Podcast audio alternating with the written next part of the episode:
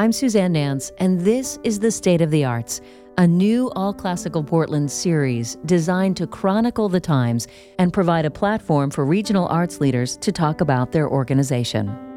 My first guest is Scott Showalter, the president and CEO of Oregon Symphony.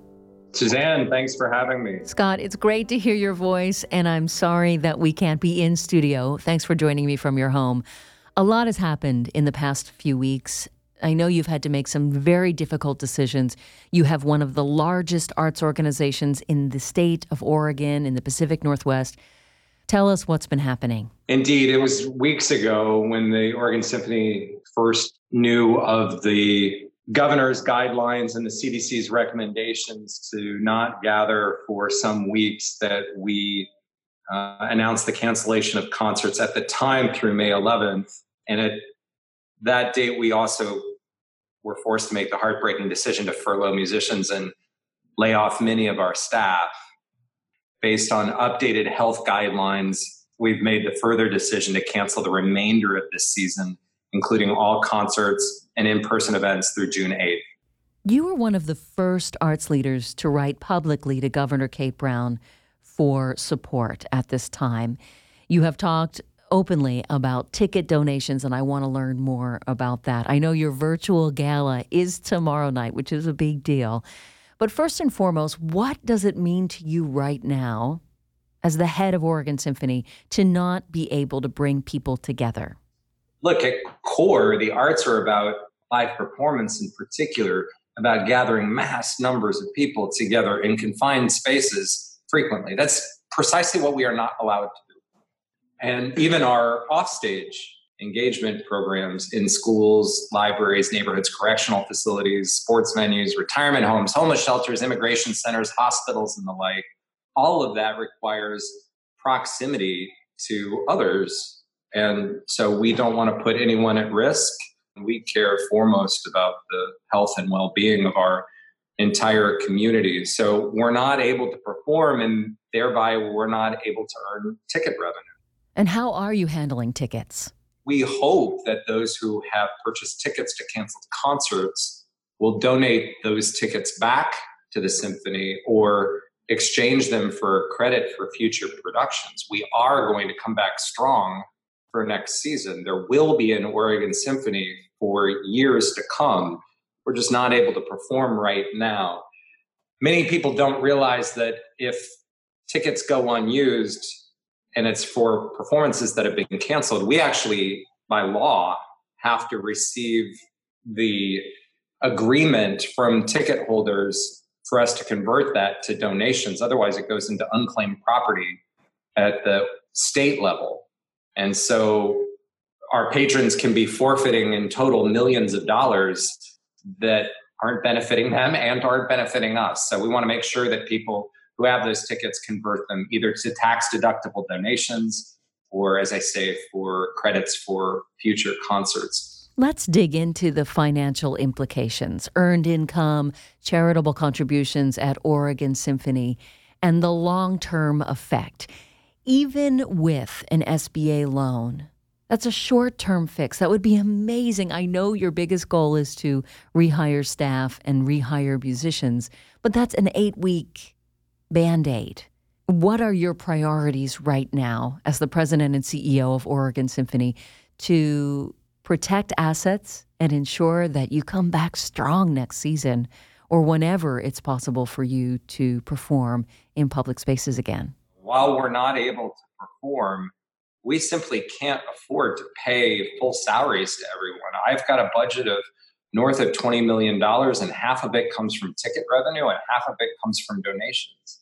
And in this particular state, both are down significantly, right? So we had to cancel from the time that we announced that we would be going dark until the end of the season, fully 32 revenue generating events alongside many of non revenue generating but good for our greater community education and engagement programs for children and adults alike canceled all of that we lost all of that ticket revenue or much of it anyway and then donations too are down. I mean, people are feeling the pinch. They have less money than they did a couple months ago, and they're feeling uh, there are many, many needing causes around the community.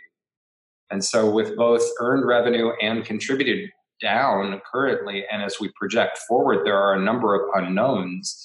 We decided to take the step to preserve our assets such that we would be able to launch the season for which we're selling tickets next fall. And we fully will come back and we want to make sure that everything that we've done and intended and the commissions and the special projects off stage with um, in indigent neighborhoods and communities, all of that we can go forward with. But for that, we have to make sure that we have enough resources on hand. And so that was the hunker down and preserve what capital we have. Our ticket office is in the middle of selling tickets for next season, and those are going well. And we encourage all of your listeners to um, buy season subscriptions for the 2021 year. That's Carlos's last. We're planning for our virtual gala, which is going to be happening this Sunday, April 19th.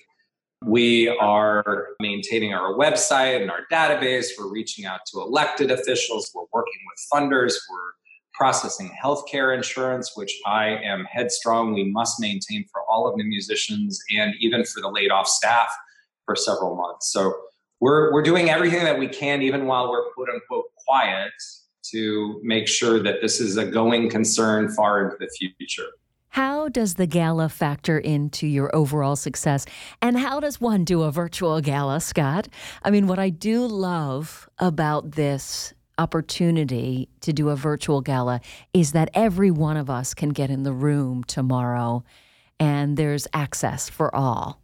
It's going to be fun. The fact that we're doing it online means the entire world can participate. It was previously that it would be for the people who could fit in the concert hall and fit in the dining room for a schmancy dinner, but now literally the world over can watch it. So starting at 7 p.m., yours truly will MC uh, approximately 30 minute long production that will include Carlos Kalmar, our musicians, Storm Large. And we're even doing a virtual red carpet where people can take photos and post online. Now, in the week leading up, you don't just have to dress on Sunday night, although we welcome you to do that in real time. It's an opportunity for people to show their love and support and have some some joy even while many of us are operating in our homes alone right now. I say frequently from the concert hall stage and to anyone who will listen that the arts have incredible power to unite, inspire, educate, heal, bring joy. And we can do that from afar, not in the same way that we can in a visceral sense when we're all together in the concert hall, but nevertheless, opportunity to to share. And as you see with our musicians and programs online called Minute for Music, they're creating new content. Those are often solo, and if they are together, they're still from a socially distanced, appropriate six feet apart. So we're creating new art to be able to share with people online, and All Classical are continuing to air our broadcasts from previous concerts so our virtual gala will be a way to continue to celebrate everything that the Oregon Symphony does throughout the year, even while we're all sheltering at home.